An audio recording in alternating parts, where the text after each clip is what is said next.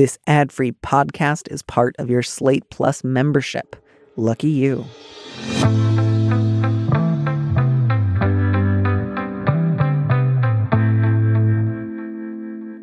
Hello, and welcome to this mini episode of Big Mood, Little Mood. I am your host, Danny M. Lavery, and this show is for you, our Plus subscribers.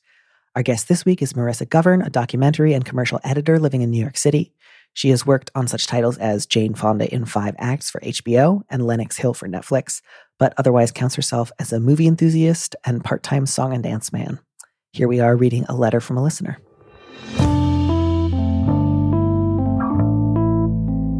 Before we wrap up and start eating uh, pilfered oyster crackers that we've stolen from diners, would you mind reading our last letter? Absolutely.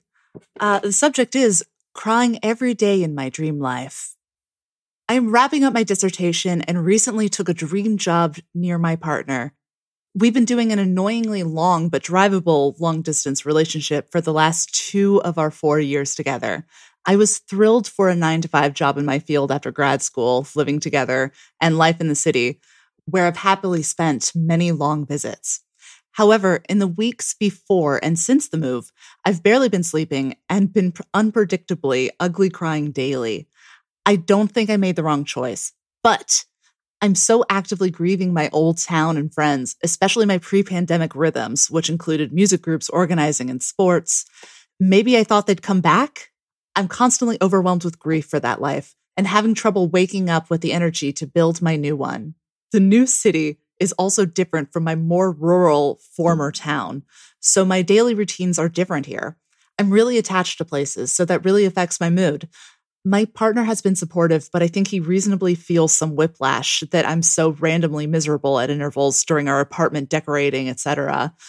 Despite my having spearheaded this change with enthusiasm, I feel that whiplash too.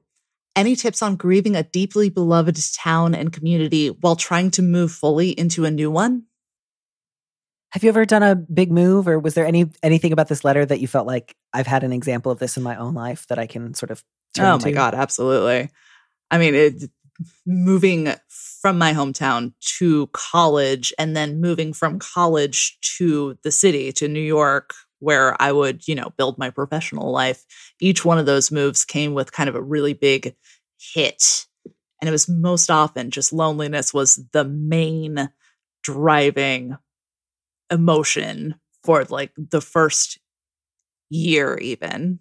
Yeah, I, I, I feel the same thing in reading this letter, which is like I think there are ways that this will and can get better, but this all makes sense. I don't think this letter writer has like nothing about this was like that's so weird, that's so strange that you feel this way. This makes so much sense to me. Absolutely. I love the way that they frame it as a grief for their old town and the life that they left behind too because it's so true. It's just uh, the feeling of having lost something even if you feel like you've gained so much more is still real, still absolutely valid. And yeah. And I mean, I feel like the good news too is that, you know, the same way that grief kind of like your life expands around the grief that you feel, uh, that's probably what's going to happen here too. You know, as more time passes, as you get into more things, then your life will feel a little bit bigger and you'll never stop missing your old town, but you'll have other things to keep you going too. Yeah. And it also makes a lot of sense that like one particular loss that you were already experiencing in your old town, but that you were able to sort of mentally keep at bay because you still lived there was this thought of like, well, sure, the pandemic has interrupted all of these events and activities that made my life so meaningful, but maybe they'll come back in the next couple of months or the next year. And then you move and you're now confronting something that, you know, you you weren't. So that makes a lot of sense to me too. I think, you know, uh, again, like I have some relevant practical experience, which is, you know, after I cut ties with my entire family, I, you know, within a month got married and moved away the next day. I moved from California to New York. I'd never lived on the East Coast. I'd never lived that far away from my relatives. Um, I also lost like entirely this huge chunk of my social network. Um, and then three months after that, the pandemic started. So I, letter writer, have also very much gone through that sense of like, every, uh, you know, many, many, many of the people that I know and that I'm close with, I no longer see. Um, and I'm in this totally new context. And then, you know, I'm in this totally new context and I mostly don't leave my living room. Um, so, in terms of your sense of like, I still think that I made the right decision. It's not that I think this is a sign that I did the wrong thing. I just don't really know how to take care of myself in this moment. That also makes sense. I don't think this actually means that you secretly hate the choice that you made. Although I do just want to throw out there, letter writer, if you give this like a real college try and you stick it out, you talk about it with your partner, you talk about it with your friends back home, you talk about it maybe with your doctor or a therapist, you try new things and you're still miserable, you can also just say this didn't work. So I, I don't say that because I think that's going to be what happens, but sometimes it's just nice to know like sometimes like if you think you might be pregnant, even if you don't think you want an abortion, it can just be nice to know you could get one if you're in a place where that's possible. It's kind of like this is just I have an escape route if I need to. I don't think I'm likely to take it, but it's nice to know the options there. So I think that that might help at least make some of this feel less like intense and fraught. Like I need to get over this soon because this is the rest of my life versus like people do move. And, uh, you know, it wouldn't be easy or cheap or something that I would necessarily want to do in two weeks. But if I really try for a year and I'm as miserable a year from now as I am today, I will go home, you know, like just keep that in the back of your mind. Um, the most important thing to me, I think, is that you've barely been sleeping for a few weeks. So I would just say, mention that to your doctor. Um, your partner probably has already noticed, but mention that to your partner as well, because not sleeping makes it so much more difficult to regulate your emotions. When I don't sleep well, I will cry about anything. I will freak out way more easily. I get irritated more easily. Like that really exacerbates um, any emotional distress. So tell a lot of people you're having trouble sleeping. That's not necessarily going to fix it, but it'll make you feel less alone. And maybe a lot of them will give you advice, and some of it will be dumb and won't help at all. And some of it you'll be like, all right, for the next couple of days, I'm going to like drink half the caffeine I usually do, take a long walk in the morning. So I get the like early sun exposure that helps remind my body like when to wake and when to sleep. And like, I don't, you know, I don't want to do the whole like keep your phone out of your bedroom and act like you have to live like a monk, but maybe for a couple of days, like keep your phone out of your bedroom. I don't know, drink chamomile tea, etc. Talk to your doctor if you feel like, you know, you want to try some like over the counter sleep medication or something. Um, whatever, uh, you know, I don't want to go further down that road of like get a prescription for sleep meds. Just like uh, try to address the sleep stuff to whatever you uh, uh, extent you can, even if that just means like nap during the day, sleep when you can, make sleep a priority, just rest as much as you can. Even if you just close your eyes in the afternoon and you don't do anything for 20 minutes, like you're not kind of on your phone, you're not kind of working on your laptop, you're just literally closing your eyes for 20 minutes. Even if you don't sleep, that can help. Um, that that's like first order stuff to me is try to sleep. Second order, what would you What would you do after you try to get the sleep in order? After you try to get the sleep order, well, thank you for pounding that down, actually, because that's a, such an important, such an important part of any transition or any adjustment. Um, well, they say that their former town is kind of rural, so I'm assuming that this means that they're moving to like a city of some relative size. Um, mm-hmm. If at all possible, I think it'd be a good idea to try to seek out other people who are new to the city or have just made a big transition. Because I think that it would help to have somebody that you can kind of commiserate with. Because right now, I mean, I'm assuming that you moved to where your partner already was. And, you know, talking about how much you miss your old town to the people who are still in your old town. Eh, I'm sure that they'll sympathize because they're good friends of yours, but they won't necessarily feel the same way that the same emotions that you're going through, even though I'm sure that they miss you very, very much. Um, it might just help to have one or two people who you can kind of get along with and just talk about the growing pains of living in a new place. I mean, I met my partner when I first moved to New York, and he had also just moved. So, to some extent, there was a lot of leaning on each other that we did back then. And that was one of the most helpful and has grown into be one of the most solid relationships that I've had. So, there's an opportunity to really reach out. Yeah. And I think also, you know, m- my sense is if you're not really sleeping and you haven't really been sleeping for weeks, that probably goes a long way towards explaining why you're having trouble waking up with energy to build a new life, especially if you're also going to a nine to five. You're tired you're exhausted. So I, I think like fucking sleep a lot. Sleep on the weekends. Sleep whenever you can. Treat sleep like your new best friend. Um, and once, I mean, hopefully, again, like I don't mean to just say like just go after sleep, make it happen.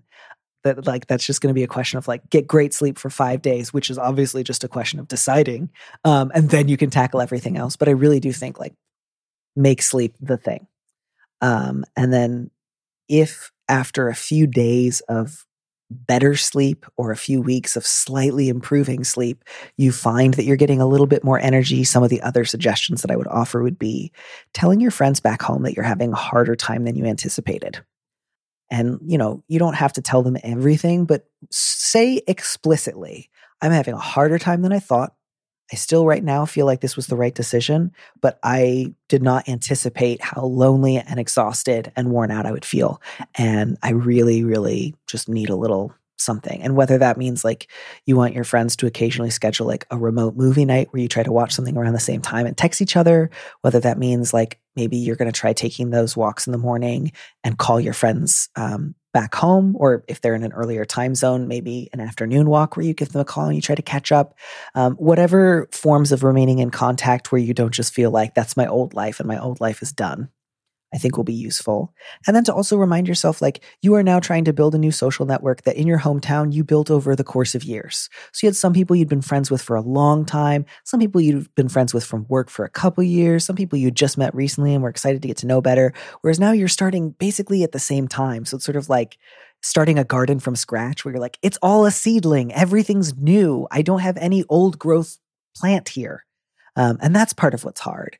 And so, um, you know, certainly if there are relatively low risk or pandemic aware ways to try to get involved in music groups or organizing or sports in this new city, keep an eye out.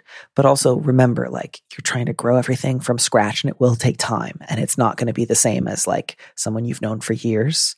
And I think that's also important because as great as your partner may be, you'll also want to have friends in the city that you don't know through your partner. And so that it doesn't just feel like you're picking up somebody else's social circle and inheriting it, that you're also able to have your own friends so that you can do things separately as well as together. I, I think then the last thing that I would just say is like, just name what you're afraid of to your partner, which is like, hey, you've been great about my crying jacks. I think you've probably been surprised by how many of them there have been. I've been surprised too. I just wanted like we can both be on the same page. We're both surprised. And you've been great. And I have a couple of thoughts about how I can prioritize sleep more in the coming weeks and other people that I might want to try to like befriend. So, you know, I'll maybe let you know like my goal is to try to like befriend a new person at work next week or look for a new sports organization that I can join. Um, but this is not something that you need to like be the only person helping me with. I'm I, I love and appreciate the support you've given me and you know keep it coming. Um, but I'm also like looking elsewhere. And um, I'll just keep you posted on how I'm doing because this has sort of thrown me for a curveball. And I think as long as your partner knows you're naming it and aware of it and it's open for discussion, he's not going to be like, "Oh, get it fixed right away," or like, "You you you need to get a better handle." Like he'll just appreciate the honesty, I think, and you know, that will make you feel a lot less isolated where it's like, oh, I don't want to mention that it's been bad because then it'll remind him of how bad it's been. And then that'll make it worse. I think it will actually um, make it better. And then if there's days when you're just like, hey, I need to go fucking cry. And I know that we've been doing that a lot. So I'm going to go do it by myself. But like, I need to go do that now. Thanks for your patience. Make me some tea when I get back, maybe. Or if that sounds weird and artificial, don't do that. But um, I think sometimes it can help to be like, a little bit like, I don't know, not like matter of fact, but to just name like, there's depression here with me now. I don't know how long it'll last, but it's here. And we don't need to treat it like the only truth in the universe, but it is here. And we can treat it like a sort of weird dog that we're looking after for who knows how long. Um, then then you and your partner can say like okay maybe we've been trying to do too many exciting apartment decorating things let's have a more low-key weekend you know, there will be other weekends, there will be other times you can decorate your apartment. It's okay that this is harder than you thought it would be. Slow down to a pace that feels right for you. Yeah. And honestly, as much as possible, I mean, uh, the the lovely things about being from a rural-ish town is how familiar you are with the places and the people. So if there's any way to invite familiarity more into your home or into your life, Mhm. I think that's going to really help you a lot. And even if that's just, you know, decorating a particular part of your apartment with all the stuff that you brought that have a significant meaning for you and having there be a specific place for that, that could be nice. Yeah. And look for places in your city that you think you might develop an attachment to. You say you're attached to places. So look for, you know, parks, preserves, um, bookstores, museums, uh, you know, name name your poison of places that you think you might like to go to and develop an attachment to. Last thought is maybe also ask your friends back at home and maybe anyone from grad school you really liked. Hey, do you know anyone in this city? I just moved here and I don't know anyone and I'm looking for friends. And sometimes it's kind of like with dating, like it's a little easier to like look for a friend of a friend than it is to just meet up with a stranger. And sometimes it's nicer if you're like telling your own network, like, I need friend recommendations. I'm lonely. I want somebody in this city I can meet up with for a walk or like a distance coffee or something. Who do you got? And not everyone's going to have a name, but you know, if you canvas enough people, somebody will have somebody and maybe you'll like them okay, but you'll really like someone they know, or maybe you'll like them a ton and you'll like meet a bunch of cool new friends. Yeah. Marissa, I personally feel healed by this. I feel like through the the power of you and Fred Astaire and uh, different networks and communities of care, I'm 12% less deranged than I was when we started this oh, call. I'm feeling that as well. Not that that's going to stop me from immediately going to the sofa, eating more saltines, and uh, conking out as fast as I possibly can. But Absolutely. I want you to do that. good, because I will.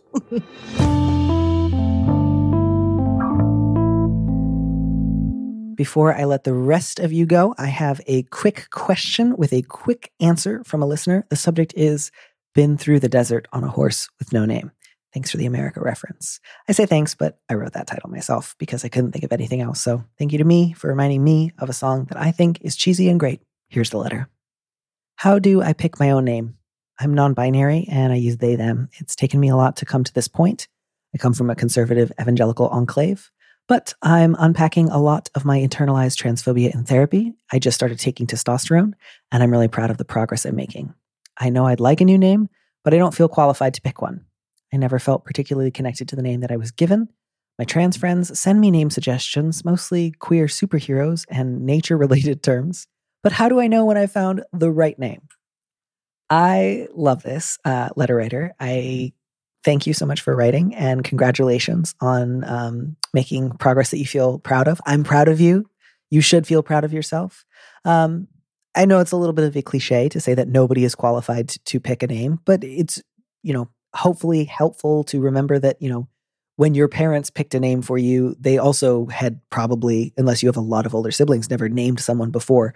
It is a uh, slightly arbitrary moment that comes to people either if they're about to have a child or transition usually or if they just really feel like making a change those are pretty much the only requirements are the desire and the opportunity um, so you know there are ways to overthink it there are ways to underthink it uh, the advice that i like to give uh, is if you are in a place where you can go to coffee shops uh, periodically um, especially the kind of coffee shop where they ask you for your name and then they shout out your name when you're ready for your drink. Um, go try different names at different coffee shops because it's relatively inexpensive um, and you get to hear somebody you don't know saying that name out loud. Um, often it feels a little arbitrary or fake at first because it's the first time you're connecting with that name and you don't have a history with it. So don't expect that the right name will feel magically sense making in the moment. What you're looking for is, you know, does it sound nice? Does it roll off the tongue well? Did you did you have a little spark? You know, you're kind of looking for like a meet cute with your own name. So try lots. I think um, that's you know you, you may find pretty quickly you settle into one and you're just like I like it. I don't really know why, but I like it. That's a great reason. Um, you can keep a list if you want. Um, you can have a friend come over and just like pepper you with 10 different names in a row, see how that goes. But I think the coffee shop one is, you know, over time. Obviously, don't go spend like 50 bucks at a coffee shop next week just to try out a bunch of different names. But it's a good way to test drive things um, in a low stakes way. They don't have to be coffee shops you go to every day. They shout out names all day. They're not likely to remember if you come back a few days later with a new name. Um, that's usually my kind of go to.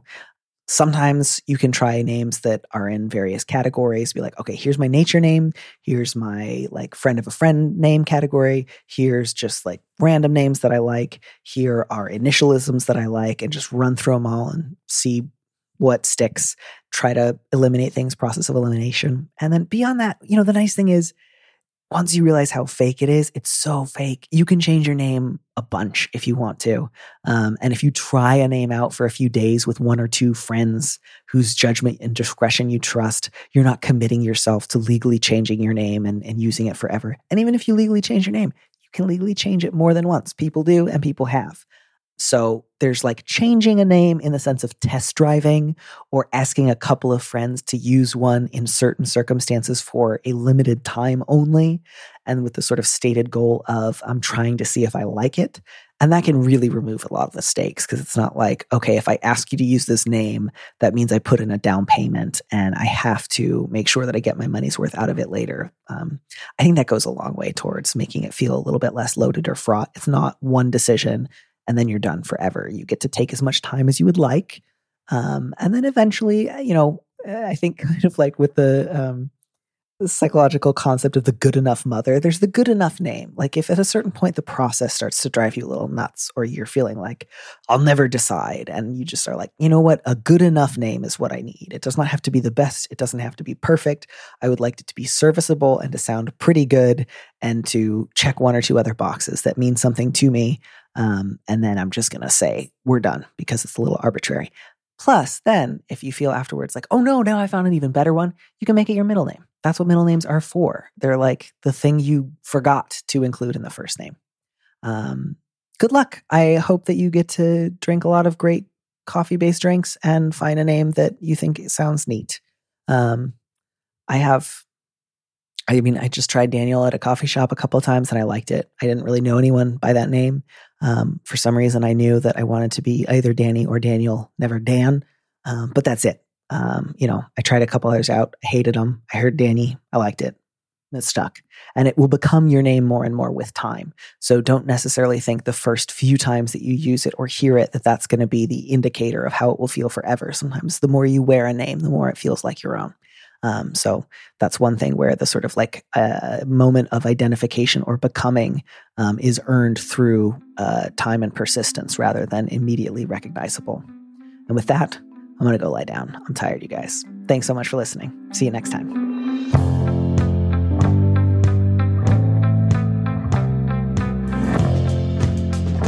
Thank you for joining us on Big Mood, Little Mood with me, Danny Lavery. Our producer is Phil Surkis, who also composed our theme music. Don't miss an episode of the show. Head to slate.com slash mood to sign up to subscribe or hit the subscribe button on whatever platform you're using right now. Thanks. Also, if you can, please leave us a review on Apple Podcasts. We'd love to know what you think.